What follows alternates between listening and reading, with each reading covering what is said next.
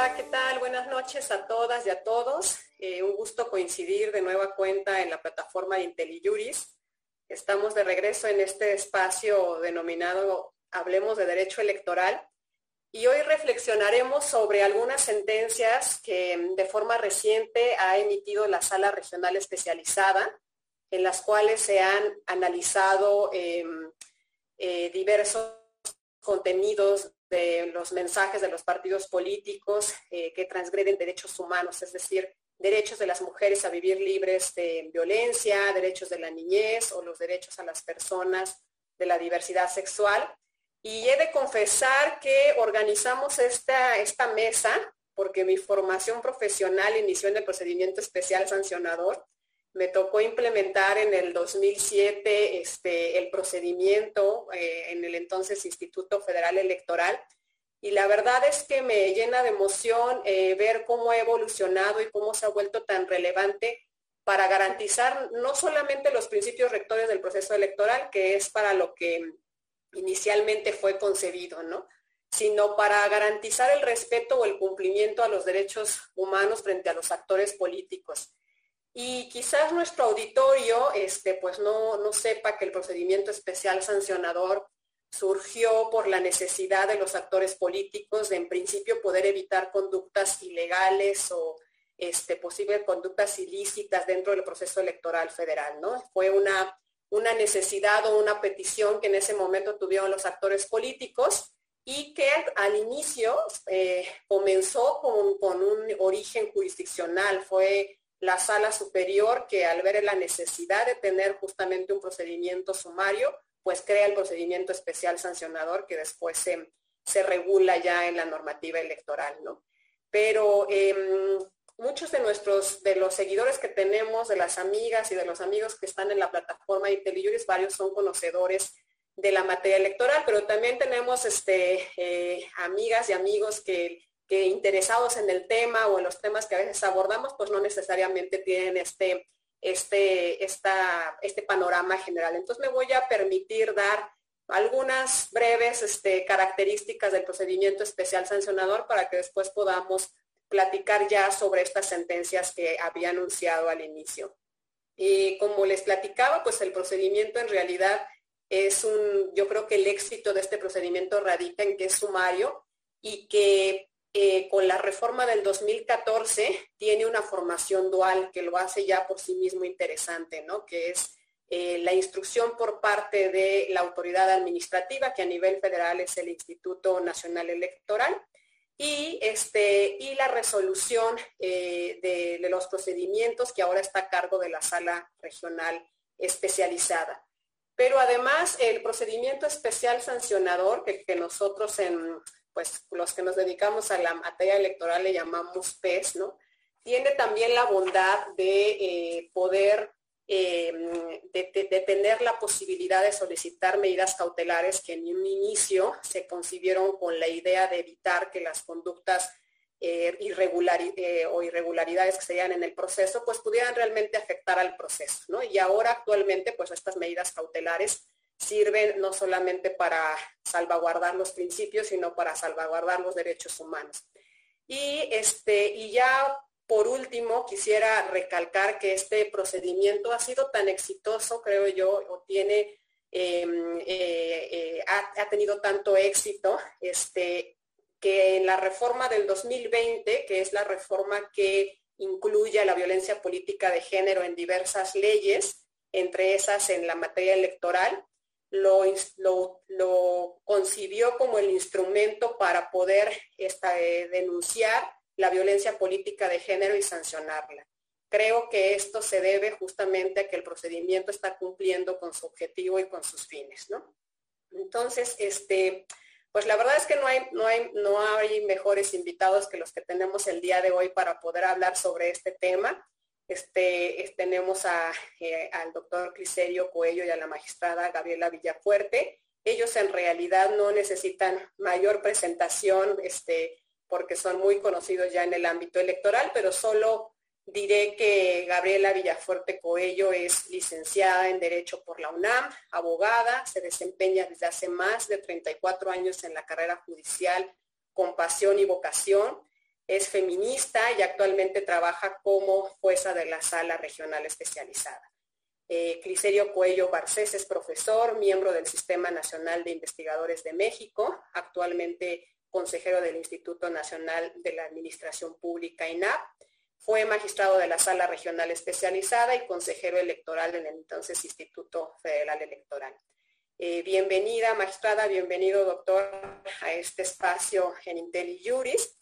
Y eh, solamente para eh, recordarles un poquito la dinámica de la charla, en realidad este, yo les estaré planteando de manera alternada algunas preguntas y recordarles a nuestro auditorio que la forma de que podemos interactuar con ustedes sobre sus comentarios o las reflexiones o dudas que tengan de los temas que abordaremos el día de hoy, pues es a través del chat. Estaré yo dándole seguimiento para poder eh, conocer sus comentarios.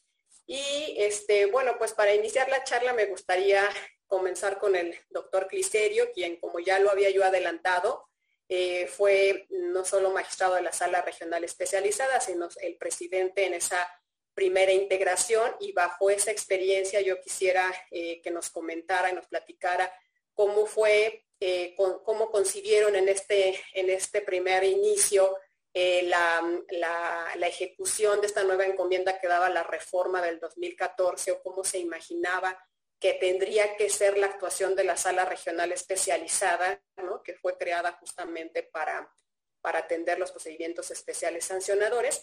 Y luego, como fue justo en esta primera integración donde sí fueron los pioneros en empezar a garantizar el respeto a los derechos humanos eh, a través de este procedimiento, también me gustaría eh, eh, que nos compartiera cómo fue que este procedimiento administrativo sancionador solo servía para sancionar a los partidos políticos por infracciones administrativas, pues mutó y cambió para, para ahora este, garantizar derechos de terceros, ¿no? Como son los de las niñez, los de las mujeres, los de las personas con discapacidad o las personas con la diversidad sexual.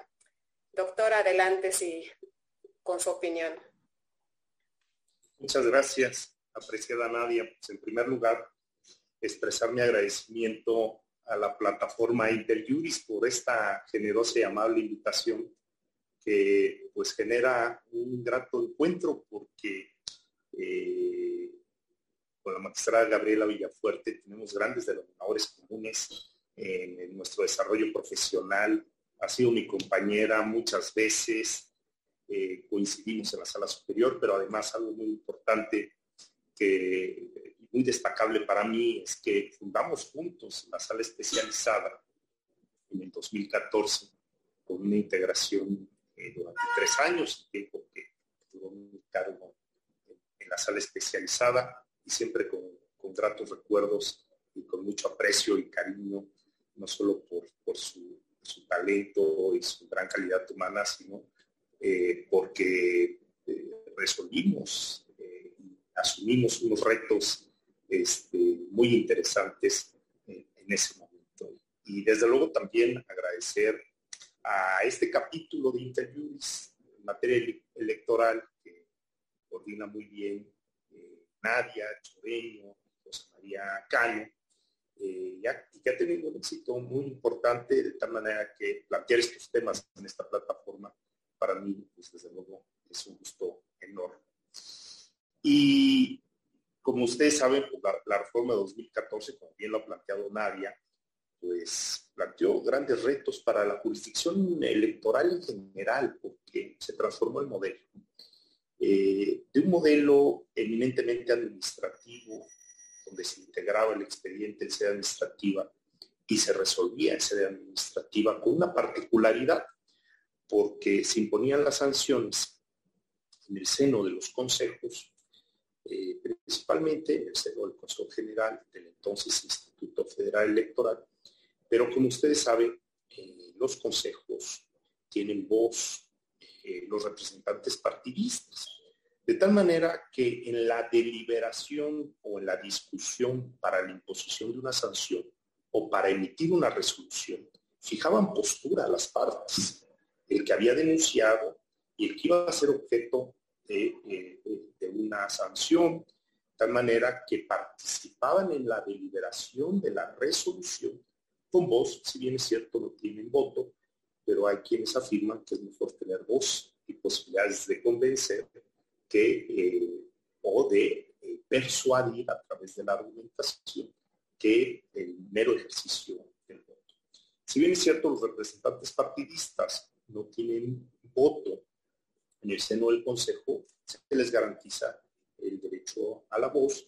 Y bueno, ¿qué pasaba con ese modelo que eh, participaban en la deliberación? En caso, digamos, su generis del administrativo sancionador en cualquier modelo, incluso el punitivo, eh, del derecho punitivo del Estado, en donde en la resolución participan eh, quienes han intervenido como el De tal manera que una de las motivaciones para transformar el modelo y que la autoridad administrativa llevara a cabo la fase de instrucción o de investigación y un órgano judicial sin la intervención de las partes, eh, digamos formalmente, al momento de la, de la resolución, eh, pudiera emitir una, una sentencia bajo criterios que orientan a la función judicial. Es decir, judicializar el PES de su fase de resolución.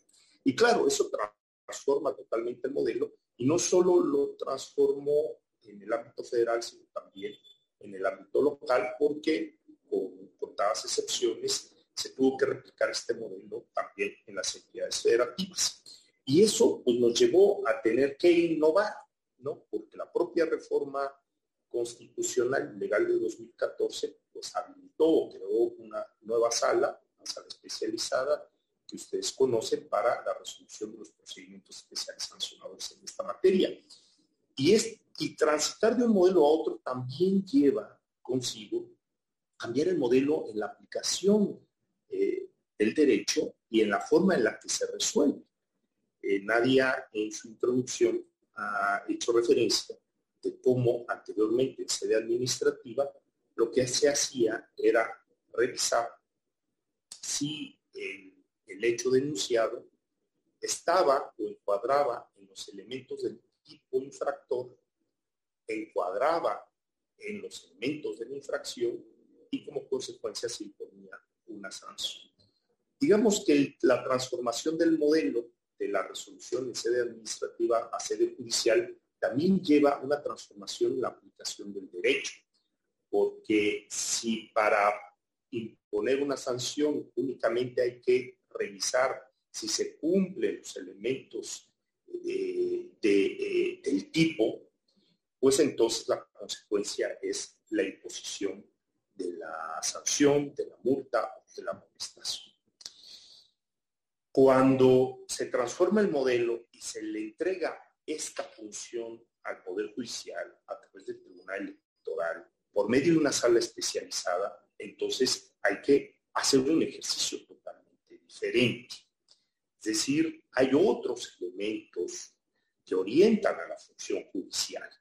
El juez tiene que aplicar el derecho, por ejemplo, atendiendo a la jurisprudencia, la obligatoriedad de la jurisprudencia para los jueces, que últimamente se ha avanzado también eh, en, en, relación a cómo vincula la jurisprudencia a las autoridades administrativas, es decir, hay un cambio de modelo totalmente, esto es por mencionar solo algunos de los aspectos, pero también se podía entender a la resolución del procedimiento especial sancionado bajo otros parámetros.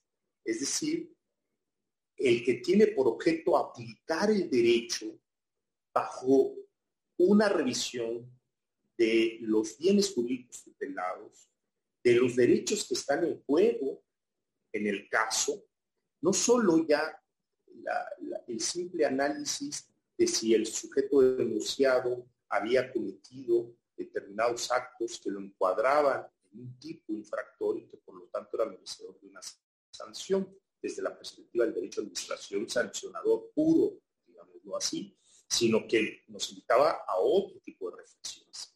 Y con esto también superar la aplicación de las sanciones como meros siloquismos, eh, el silogismo de la lógica deductiva, tenemos una premisa mayor, que es la infracción, la norma que establece el ilícito, una premisa menor, que es el acto que encuadra del tipo infractor y por lo tanto se emite una conclusión que es la imposición de una sanción. Visto así, es la aplicación irrestricta de la norma en su literalidad.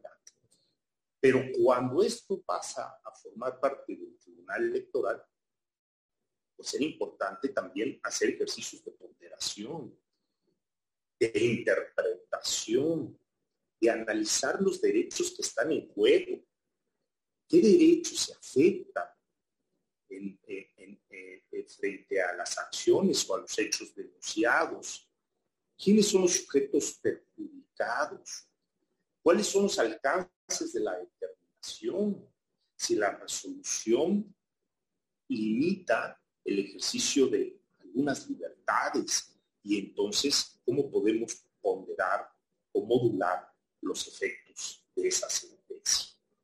E incluso hasta la reparación del daño cuando se determina que, el sujeto denunciado ha eh, incurrido en una infracción electoral. La reparación del daño desde una perspectiva de reparación de derechos también.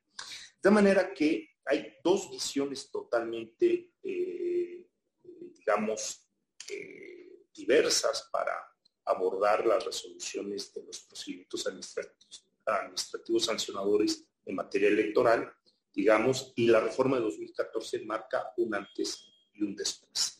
Por eso la sala especializada tenía estos retos al implementar la reforma. Es decir, cómo se resuelve no solo bajo el silogismo de la lógica deductiva, sino entendiendo todos los derechos que están en juego en un caso concreto. Y además, en un breve tiempo de 72 horas establece. Pero adicional a esto, ¿cómo se genera certeza jurídica frente a nuevos criterios interpretativos en donde se ponderan derechos que se encuentran en la libertad de expresión frente al interés superior de la niñez o la libertad de expresión y el derecho de terceros total, es decir, cómo eh, generar certeza jurídica frente a estos casos difíciles que la materia electoral eh, siempre pone sobre, sobre la mesa. Y de manera electoral, de manera adicional, como en la materia electoral, no se deben de pasar por alto no solo los derechos vinculados al ámbito político electoral, sino otro cúmulo de derechos que también están presentes en los casos y que durante muchos años no se agudizaba el ente para poder advertir que hay otros derechos o otros principios constitucionales que van más allá de la materia estrictamente electoral, pero que están vinculados con los derechos. Y a partir de 2011, los juzgadores tienen la obligación de advertir eh, un caso específico eh, cómo se puede generar una sentencia que tutele, que tutele eh, los derechos fundamentales. De tal manera que, como ustedes pueden observar, el procedimiento especial sancionador en sede judicial llevaba un abanico de posibilidades mucho más amplio y por eso se convirtió de ser un procedimiento de sanción en donde se aplicaba el silogismo la lógica deductiva a un procedimiento especial sancionador en donde desde luego se emiten las sanciones, pero sobre todo se ponderan los derechos que están en juego y se generaron criterios interpretativos en beneficio de, eh, diversos grupos que eh, encontraban alguna afectación en su esfera de derechos. Como lo ha dicho aquí eh, Nadia, la sala especializada, a partir de esta reforma, pues fue el primer órgano jurisdiccional que emitió, por ejemplo, una sentencia sobre violencia política de género. Yo recuerdo muy bien los debates previos y, ya durante la sesión pública sobre este tema, en donde apareció un spot eh, de un partido político en en donde iba difuminando la cara de una mujer y la convertía en el rostro de un hombre bajo el eslogan de no es ella, es él. Es decir, que de ganar eh, esta candidata no iba a tener posibilidades de gobernar, sino que iba a estar gobernando en nombre de otro hombre. Y el no es ella, es él. Nos marcó muchísimo porque advertíamos que si bien es cierto la materia principal de la controversia, que además no se había legislado sobre violencia política de género, o lo que teníamos eran principios constitucionales de igualdad, de acceso al acceso del poder sin barreras, eh, tema de las, cuotas y, posteriormente la paridad de género, pero en ese momento digamos que los instrumentos eh, normativos ¿no? estaban a nivel principalmente de principios, que eran suficientes, desde luego, para resolver un asunto de esta magnitud. Pero este caso fue la primera sentencia que emite la sala especializada en materia de violencia política de género en un procedimiento administrativo sancionado como tal. Pero también emitió la primera sentencia del derecho a la información de las personas con alguna discapacidad. Y a lo mejor la materia principal de la ley era si un partido estaba cumpliendo o no determinados parámetros de la difusión de su pauta en radio y televisión, pero se advertía que había una serie de problemas en esos spots dirigidos a las personas que tenían algún tipo de discapacidad, eh, principalmente de carácter auditiva. Y con eso se genera la primera sentencia y se genera efectos, se le vincula a todos los partidos para que generen mecanismos de inclusión en su comunicación política para que pueda llegar esta información a todas las ciudadanas y ciudadanos con independencia de sus condiciones y sus características o caracteres y que puedan discernir con libertad el sentido de su O el caso del, interés superior de la niñez, también emitió las primeras sentencias para tutelar los derechos de las niñas y los niños y por qué se necesita o por, qué eh, debe vincularse a una niña, o un niño a temprana edad a una ideología política y si llegamos a esos extremos, entonces, ¿bajo qué requisitos para proteger y tutelar eh, el interés superior de la niñez? Podríamos mencionar muchos otros casos en donde no se aplica únicamente o no, se hace solo el ejercicio de entender eh, los hechos denunciados y los elementos del tipo infractor para imponer una sanción, sino cuál es el concierto de derechos, de bienes jurídicos tutelados, qué, está detrás de, los, hechos denunciados, qué implicaciones tiene y poder eh, emitir una sentencia bajo estos, estos criterios este, para la tutela de los derechos fundamentales. Es decir, una función eh, mucho más acorde a la visión de un juez que debe preservar los principios y derechos constitucionales en el caso ¿no? Y yo creo que ese, ese es uno de los ejercicios que se hacen, no solo en la sala especializada, en la jurisdicción federal, en la jurisdicción ordinaria, desde interpretaciones conformes, interpretaciones por personas, control de proporcionalidad, incluso en algunos casos incorporar método comparado eh, en la resolución de casos específicos, particulares, eh, como tal. Que bueno, sobre eso también podríamos decir mucho, porque a veces se entiende que el incluir el método comparado en una sentencia es citar sentencias eh, de otros tribunales, pero a veces únicamente se toma el apartado que conviene para justificar el resultado final de la sentencia, ¿no? Pero si decidimos por A, entonces buscamos A, un concierto internacional, y si ya estamos decantados por B, pues buscamos B en el concierto internacional como un argumento de refuerzo. Se valen los argumentos de refuerzo, porque también los podemos encontrar en la doctrina o en el método comparado, pues, para reforzar la posición que el tribunal tiene. Pero bueno, el método comparado también nos debe invitar a una reflexión de las disfunciones, de las diversas posiciones que tienen los tribunales sobre la materia de controversia. Bueno, pero eso también se hacía se sigue haciendo de manera extraordinaria en la sala especializada con espléndida integración que ahora tiene y de la que forma parte la maestra magistrada Gabriela Perdón por haberme extendido por, esta instrucción, pero la pregunta fue para mí sumamente sugestiva y claro, este, sobre eso siempre hay muchas cosas que decir, porque fíjese, tiene también que ver con la evolución y la aplicación del derecho por parte de los jueces. ¿Cómo se hacía antes? ¿Cómo se hace ahora? Y claro, eh, eso también pasa por métodos de interpretación, métodos de argumentación, ¿no? Eh, perdón por, por extenderme en esta introducción.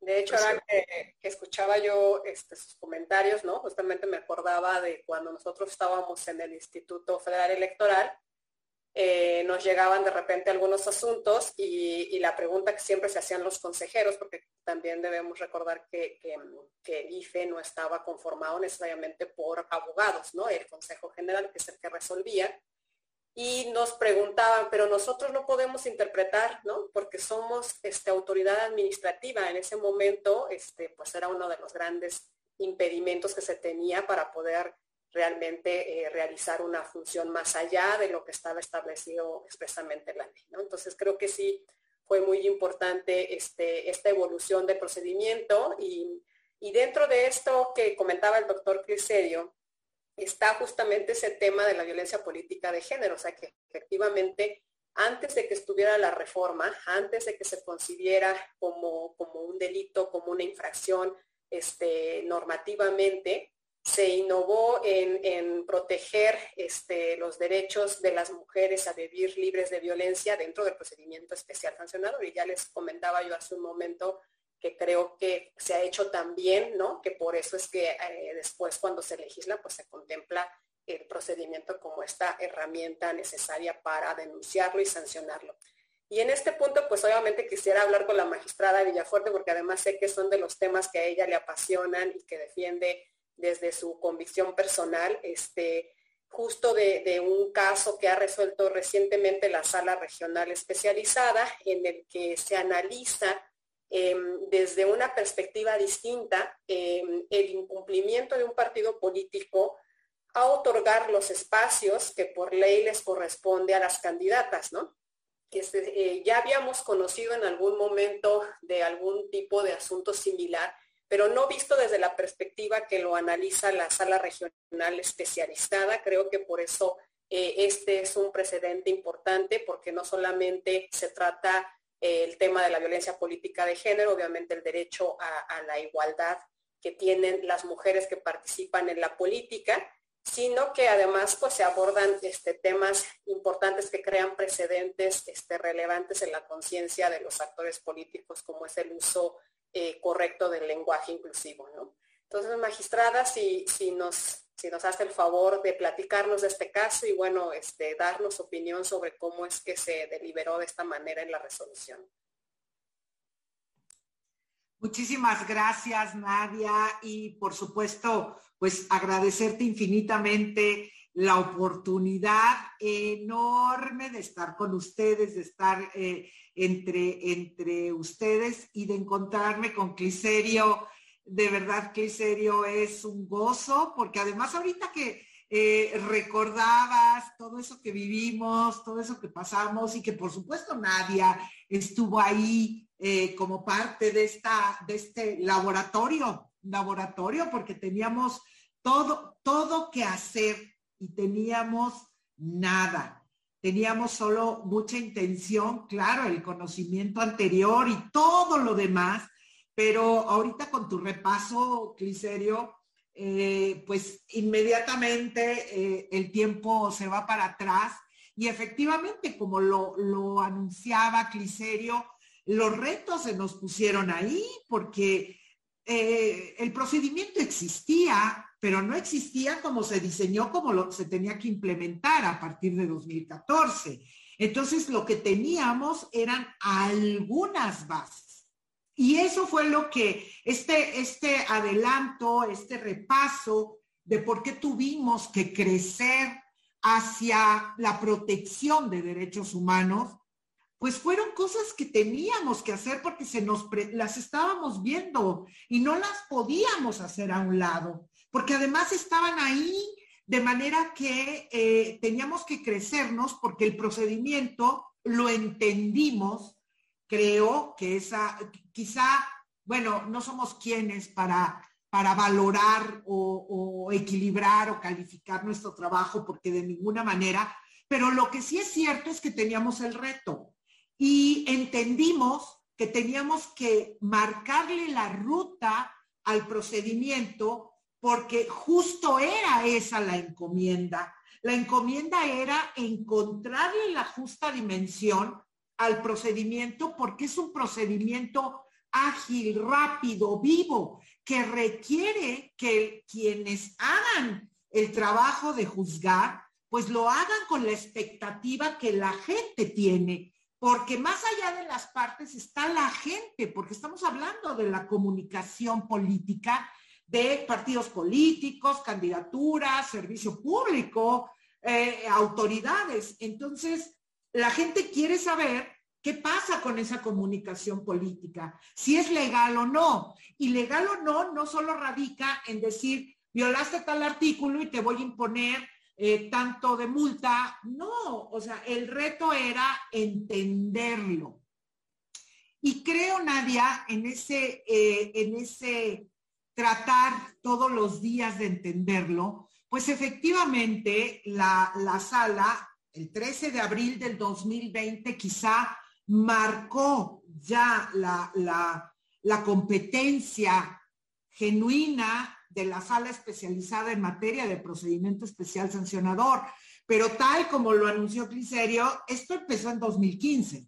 En 2015 hicimos nuestros primeros avances sobre violencia política y quizá, yo lo tengo que reconocer, eh, quizá podíamos haber hecho más pero también hay que reconocer las condiciones en las que vivíamos, eh, todo esto que era la estructura social, la estructura cultural eh, por la que atraviesa la sociedad. Y quizá eso fue algo que no vimos en su momento, que si estuviéramos hoy quizá hubiéramos hecho más todavía, pero también estoy segura que marcó una ruta y hoy estamos en esa evolución porque así es el derecho, así es la justicia. ¿Y qué tenemos con este caso de, del, partido Encuentro Social? Porque además nos reúnen hoy tres sentencias del partido Encuentro Social. Eh, y, y lo que vemos aquí es que tenemos una vista, porque este procedimiento ya sabemos que inicia por instancia de parte o puede iniciar por vistas de, la Dirección Ejecutiva de Prerrogativas y Partidos Políticos.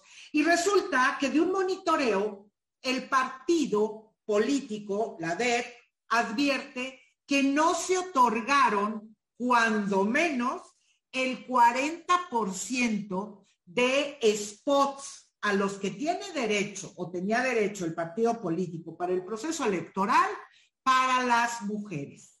Y esto tiene toda una base normativa, porque todo esto ha sido a través de sentencias, de reformas, de paridad, paridad en todo, de qué manera se materializa la paridad. La paridad no son números. La paridad tiene que ser efectiva, e, efectiva porque si no, pues puros espejistas. Y en eso convirtió el partido político, si me permites, en eso convirtió su obligación, en un espejismo para las mujeres de sus filas. ¿Y por qué? Porque miren, el partido cumplió con la postulación del 50% de mujeres. Y eso no las visibilizó.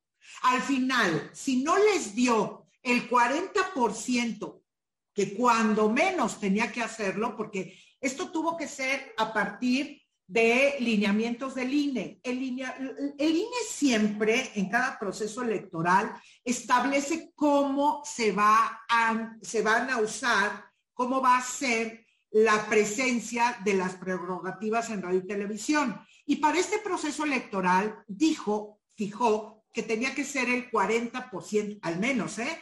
Porque recordemos que es paridad en todo y es 50. Pero dijo, bueno, pero al menos dales el 40. Y pues este partido político dijo no. ¿Por qué no? Porque si bien utilizó sus prerrogativas, las utilizó de una manera que, em, además, eh, sin lenguaje incluyente, porque además de que no visibilizó a las mujeres, eran spots genéricos, vota por los candidatos del PES.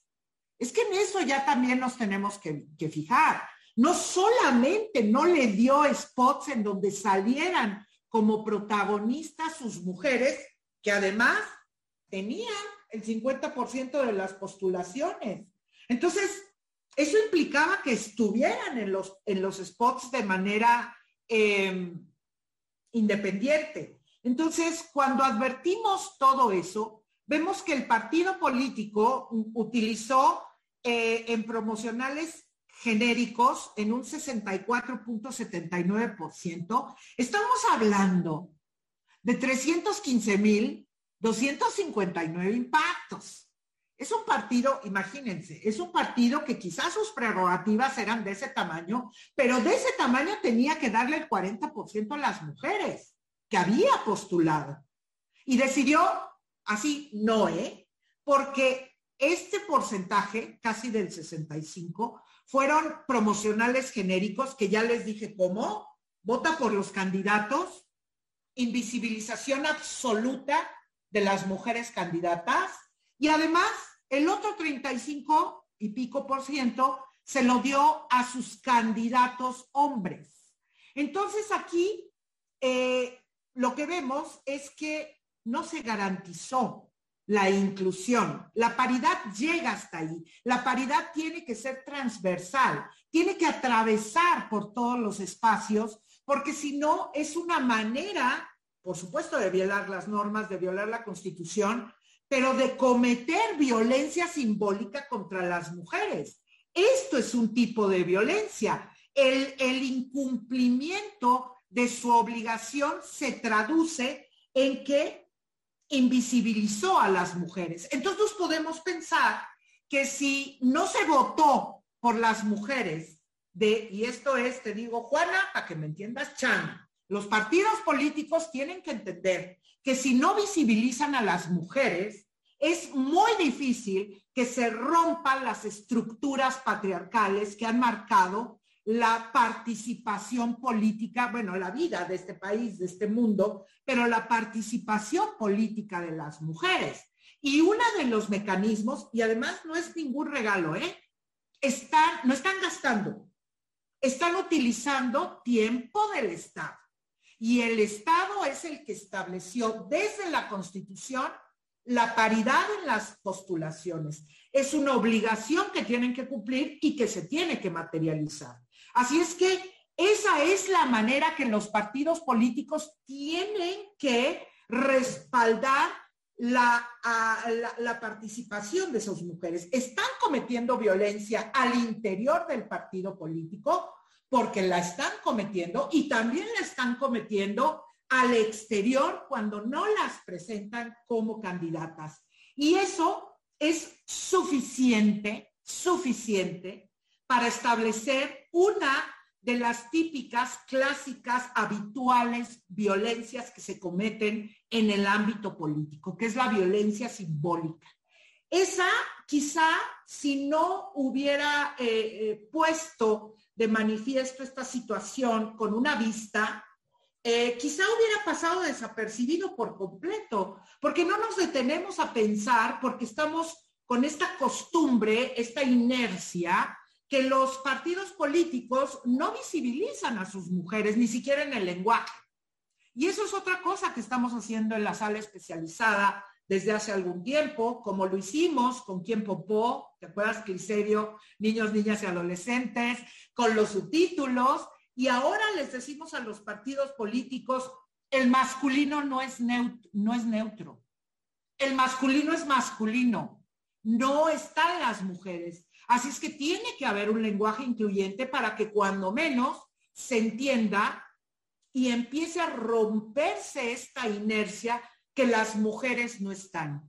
Y es muy importante la comunicación política, el uso de los espacios de comunicación con la gente, para que la gente se acostumbre a ver mujeres en la vida pública. Si no las vemos, no vamos a votar por ellas. Y eso es lo que se tiene que romper. Así es que, ¿qué hicimos? Bueno, eh, se, se determinó que la violencia era por invisibilización, por supuesto, discriminación, un trato diferenciado entre candidatos hombres y candidatos mujeres, creo que eh, se explica eh, muy, muy fácilmente. Por supuesto, una multa al partido político y en este ánimo de romper estas inercias, pues también vamos hacia la publicación de la sentencia.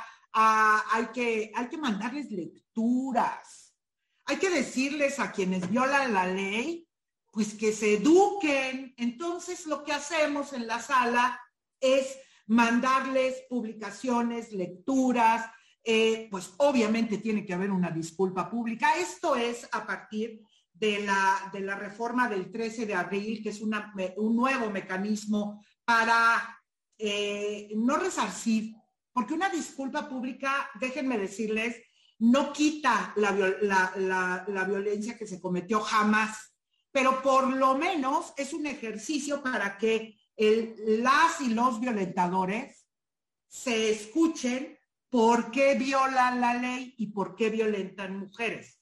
Así es que esa fue la orientación de, esta sentencia en donde definitivamente eh, en un caso que quizá no era lo, ordinario de un procedimiento especial sancionador, este se, se amplió no con un activismo judicial, sino con una competencia que tenemos para analizar violencia y esta se cometió a través de qué? De la ausencia de las mujeres en los spots de este partido político. Entonces, eso generó la posibilidad de hacer esta sentencia y bueno, esa fue eh, la posición de las tres magistraturas. Ahí, pues, eh, pues mi visión jurisdiccional eh, ha ido, digamos, mm, mm, mm, aderezándose y formándose, creo que es todos los días, soy trabajo de jueza, pero pues soy persona, mujer y feminista. Así es que eh, esto ha ido marcando algunas de mis posiciones, a veces diferenciadas eh, en, estos temas o con votos concurrentes. Y para mí aquí teníamos que además ir hacia, hacia establecer lo que ha hecho el partido político y cómo ha utilizado, porque tuvimos otros asuntos de este partido político en donde discrimina abiertamente, es una discriminación hacia las mujeres en otros temas como el derecho a decidir, el aborto o la, adopción eh, por personas del mismo sexo. Entonces yo creí que era necesario además eh, extender esta, esta, estas razones a que hay una ideología del partido que es absolutamente eh, identificada con él, pero cuando está este diálogo con la gente, tiene que haber el respeto a los derechos humanos de todas las personas. Así es que creo que también se tenía que establecer lo que significaba la paridad, hasta dónde va la paridad, qué implica la paridad eh, y no solo son números y creo que en, ese sentido, digamos, hice, les comparto, por supuesto, que además de que compartí esta sentencia, eh, creí que teníamos que ir un poco más allá, pero eso lo plasmé en un voto concurrente. Nadie me quedaría ahí por si hay algún comentario después, eh, pero bueno, de momento creo que queda relativamente, espero, comprendida la, sentencia.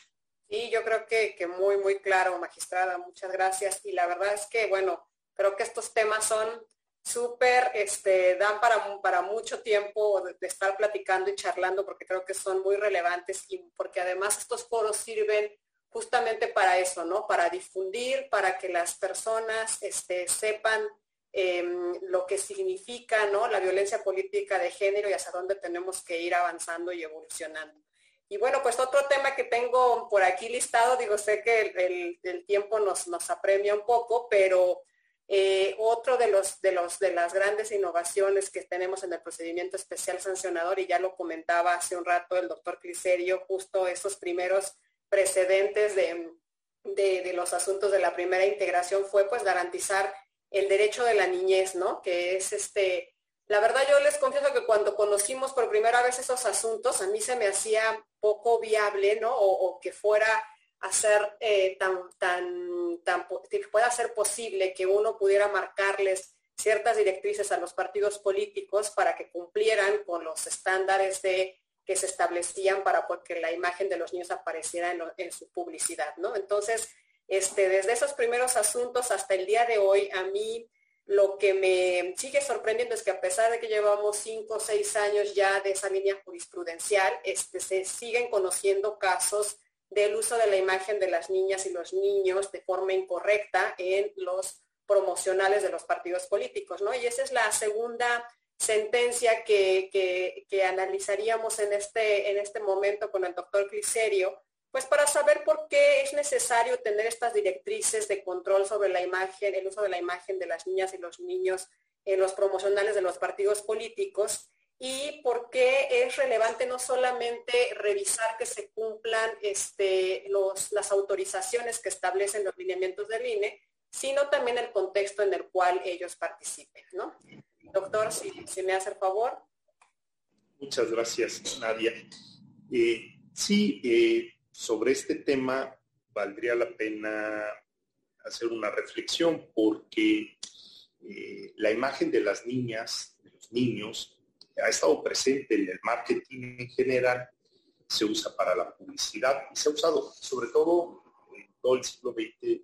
Eh, nosotros eh, podemos ver carteles, este, fotos, periódicos de publicidad, empresas, en donde, además, donde se reiteran las fiestas, y demás, se utilizan siempre a las niñas y a los niños como un fenómeno del marketing.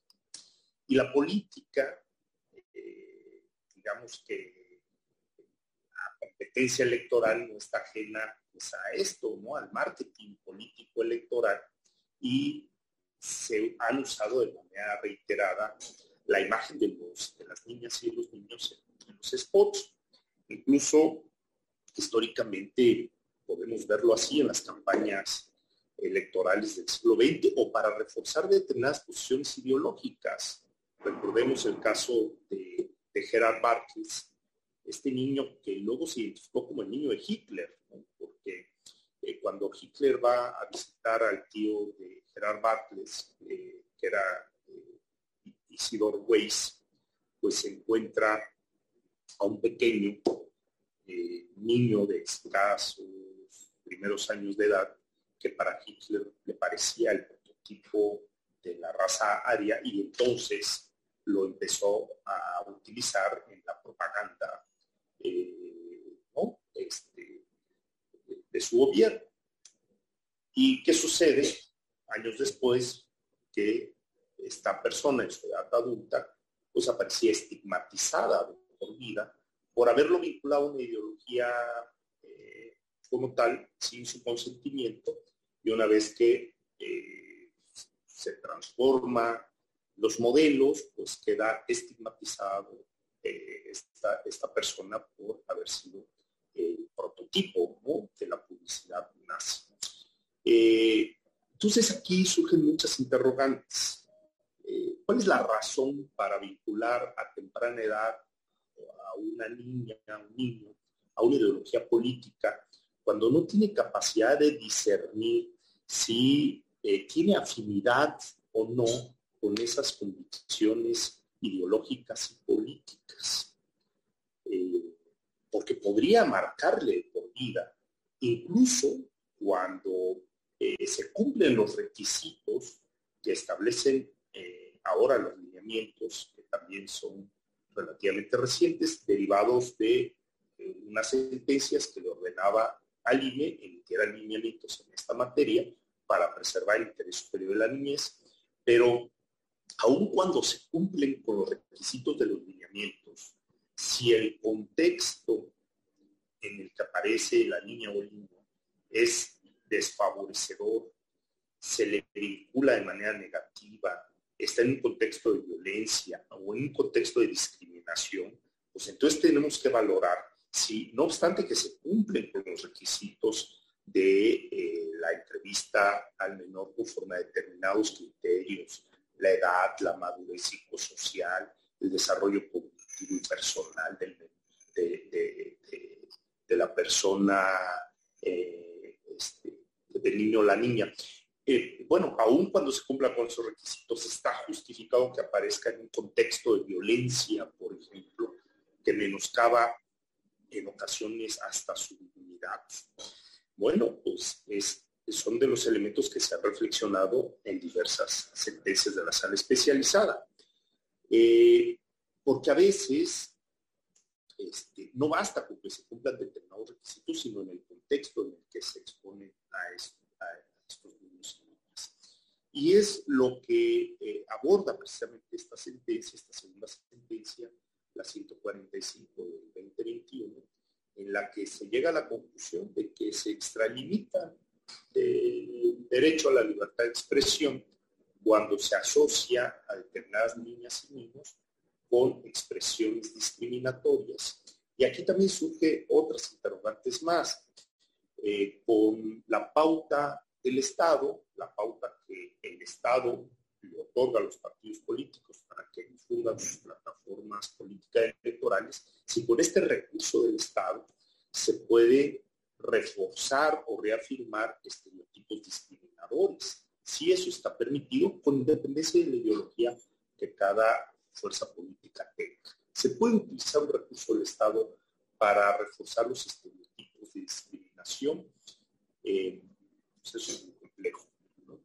Eh, más allá del respeto que pueda haber del pluralismo, las ideas o de la ideología que cada fuerza política de tal manera que aquí hay un gran reto eh, también, eh, y cuando nadie dice, siguen apareciendo las niñas y los niños los spots y se siguen cumpliendo los lineamientos, pero podemos ir más allá y además se les pone en contextos de riesgo. Yo recuerdo muy bien un spot que a mí me generaba solo verlo, mucha, inquietud, en donde para hacer una crítica de un gobierno estatal, aparecía un asalto en un autobús o segundo promocional en donde asaltaban a una madre que venía conduciendo su coche, eh, la niña venía detrás y no solo le asaltaban, sino le asesinaban frente de su hija para sensibilizar a la audiencia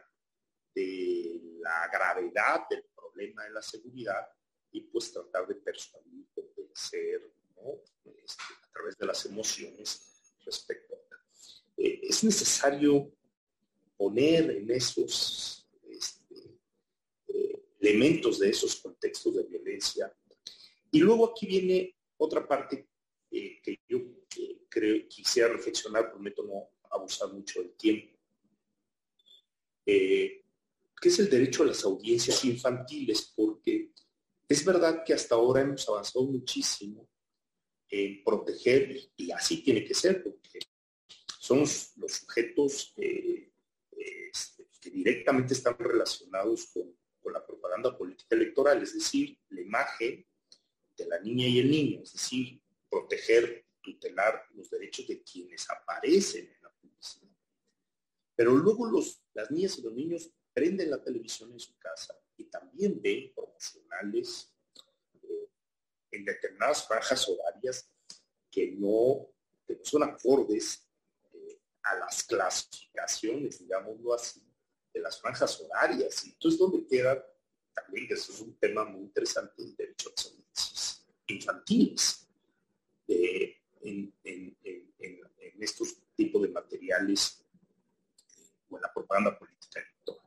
Se ha avanzado mucho la ley para la protección de las niñas, niños y adolescentes, incluso en la Ley General de Comunicación Social, ya se establecen algunos apartados o requisitos para la propaganda comercial, digámoslo así, o para el uso de la imagen de los niños de las niñas cuando son víctimas de delitos, o en las entrevistas, o en las coberturas noticiosas, se le cara, eh, si se le hace una entrevista a un menor que fue sujeto de o víctima de un delito, eh, pues no se le logra identificar, se le modifica la voz, una serie Pero en materia política electoral, lo que hoy tenemos son los criterios interpretativos y jurisprudenciales en la resolución de los procedimientos especiales sancionadores que han generado como efecto de la sentencia que el INE evita los movimientos restrictivos para terminar la aparición de las niñas en los estudios.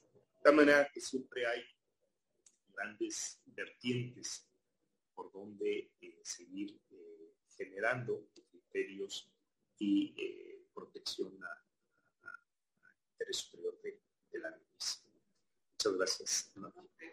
Creo que este, la verdad creo que nos, nos, quedó cortito el tiempo porque son temas en los que me encantaría poder seguir, seguir platicando. Ojalá después podamos hacer un segundo, un segundo recuento parte 2. este, pero vamos a tomar un, vamos a robarnos un poquito más del tiempo del debido porque no quiero dejar pasar este, y cerrar con, este webinario con una tercera sentencia que es también, eh, desde mi perspectiva, muy relevante porque eh, justo cuando estábamos platicando, cuando el doctor Criseo nos, nos, nos, platicaba sobre el tema de la ponderación ¿no? entre el derecho a la libertad de expresión que tienen obviamente eh, en la comunicación política los actores políticos, partidos políticos, candidatas o candidatos pero también por el otro lado, pues el respeto a, los derechos de las mujeres.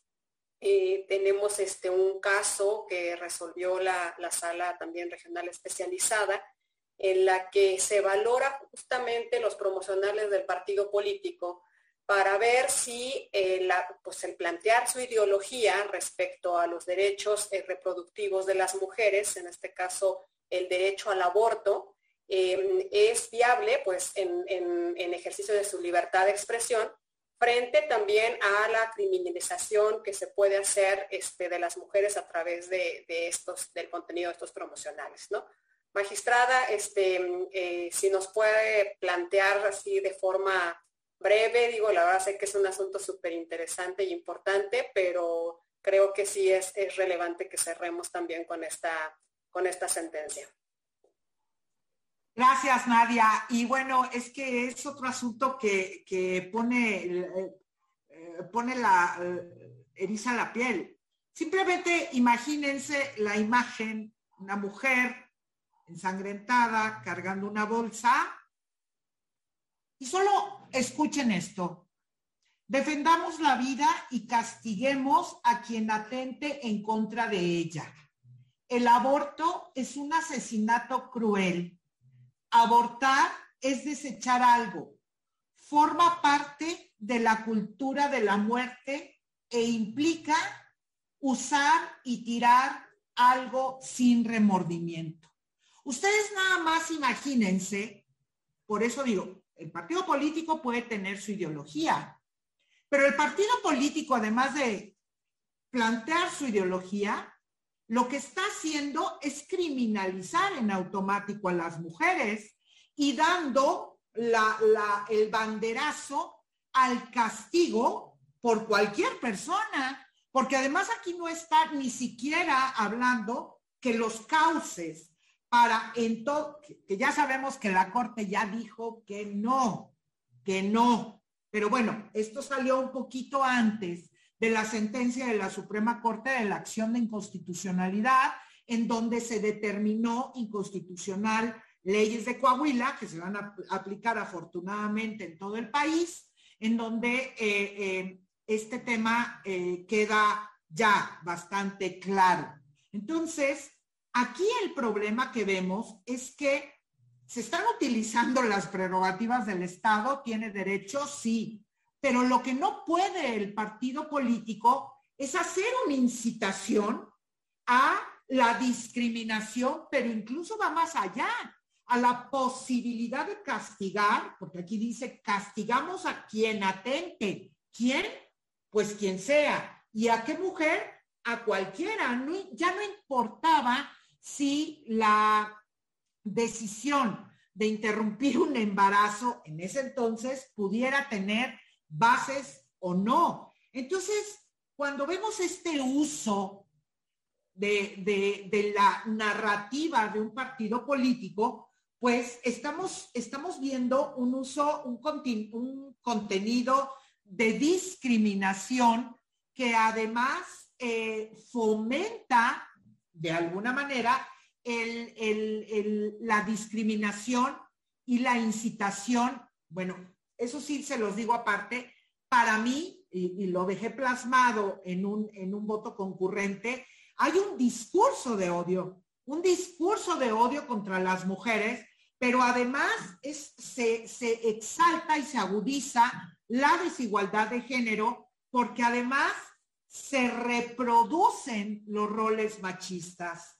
¿Por qué? Porque de alguna manera la posibilidad es que eh, quien castigue, eso está implícito en la cultura mexicana, eh, quien castigue sea un hombre. Eso es muy natural. Entonces, creo que aquí eh, se desconoce también el derecho, eso, eso me parece a mí, el derecho de las mujeres a decidir sobre su cuerpo, a decidir la, la libertad en cuanto a un proyecto de vida y por supuesto que se criminalizó la libertad de decidir. Es, es un, eh, era, yo me acuerdo, recuerdo que cuando en la ponencia veíamos este spot, era como de, de, sentir, eh, y eso no quita, no resta a la objetividad, porque yo creo que cuando, cuando ya hoy ya no vemos este tipo de temas como una, un, diálogo o un intercambio de ideas, sino que los vemos en la, en hoy, en cómo está la situación de las, que ha estado siempre, pero hoy está en el foco de atención, entendemos casi de inmediato, salvo cuando hay eh, eh, focos rojos que tenemos, porque en la política se dan estas neutralidades, estos discursos en apariencia normales, pero en este no. En este inmediatamente entendimos que no se podía permitir que vía la comunicación política de un partido político fuera más allá de plantear un criterio sobre la, el derecho a decidir o sobre el aborto. No era nada más una posición objetiva o neutral de un partido político conforme a su ideología. Fue más allá porque incluso es una incitación, no solo es violento en sí mismo, sino es una incitación a cometer actos de violencia contra las mujeres. Entonces aquí vemos cómo atraviesa una, una, un, un spot y se vuelve un spot que comete distintas, distintas violencias. Y aquí les quiero recordar o poner en el, claro, ahí, ahí este es otro spot en donde se hablaba del aborto, eh, eh, perdón, de, la, de, una persona embarazada. Y creo que es importante decirlo porque la manera en que se utilizó aquí en, en este spot del Partido del Trabajo era una mujer que estaba en una sala que le estaban practicando un ultrasonido por una persona y eh, con esta ilusión, claro, hay una crítica social hacia, hacia la pobreza en ese entonces, pero le está practicando un aborto y pues está el papá, la mamá, y le preguntan a la, a la que está practicando, a la, pues a la persona, no sé si era médica bueno, estaba representando un papel, ¿y qué va a hacer? ¿No? ¿Qué va a hacer? Pobre como ustedes. Eso le contestó.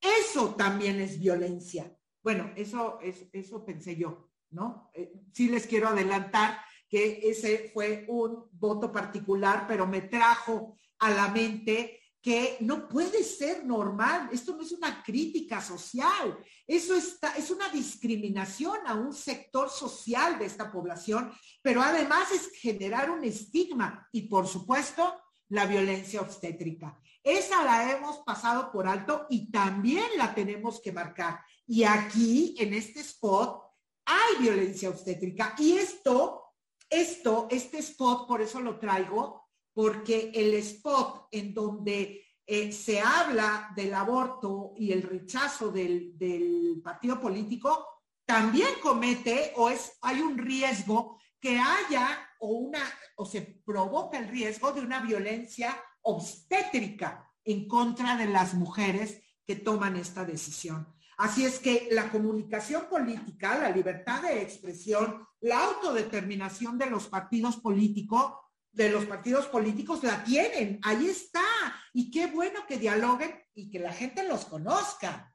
Pero tampoco se puede permitir la exaltación de escenarios de violencia y que tienen repercusiones graves, desde mi punto de vista, este spot, por lo que me, disculpo muchísimo, a mí no me gusta leer estas cosas, pero hay que hacer las gráficas, porque si las disfrazo, entonces en una de esas puede ser que no se vea la magnitud, pero, pero desde nuestro punto de vista, y claro que es cuestionable y puede ser que haya posiciones en contra, pero bueno, se tenía que tomar una decisión y tomamos la decisión de ponerle un dique a esta libertad de, de, de, expresión de los partidos políticos, porque evidentemente aquí rebasó por donde se vea la dignidad humana la dignidad de las mujeres, la dignidad de cual, incluso de las audiencias, porque esto parecería más de una serie de,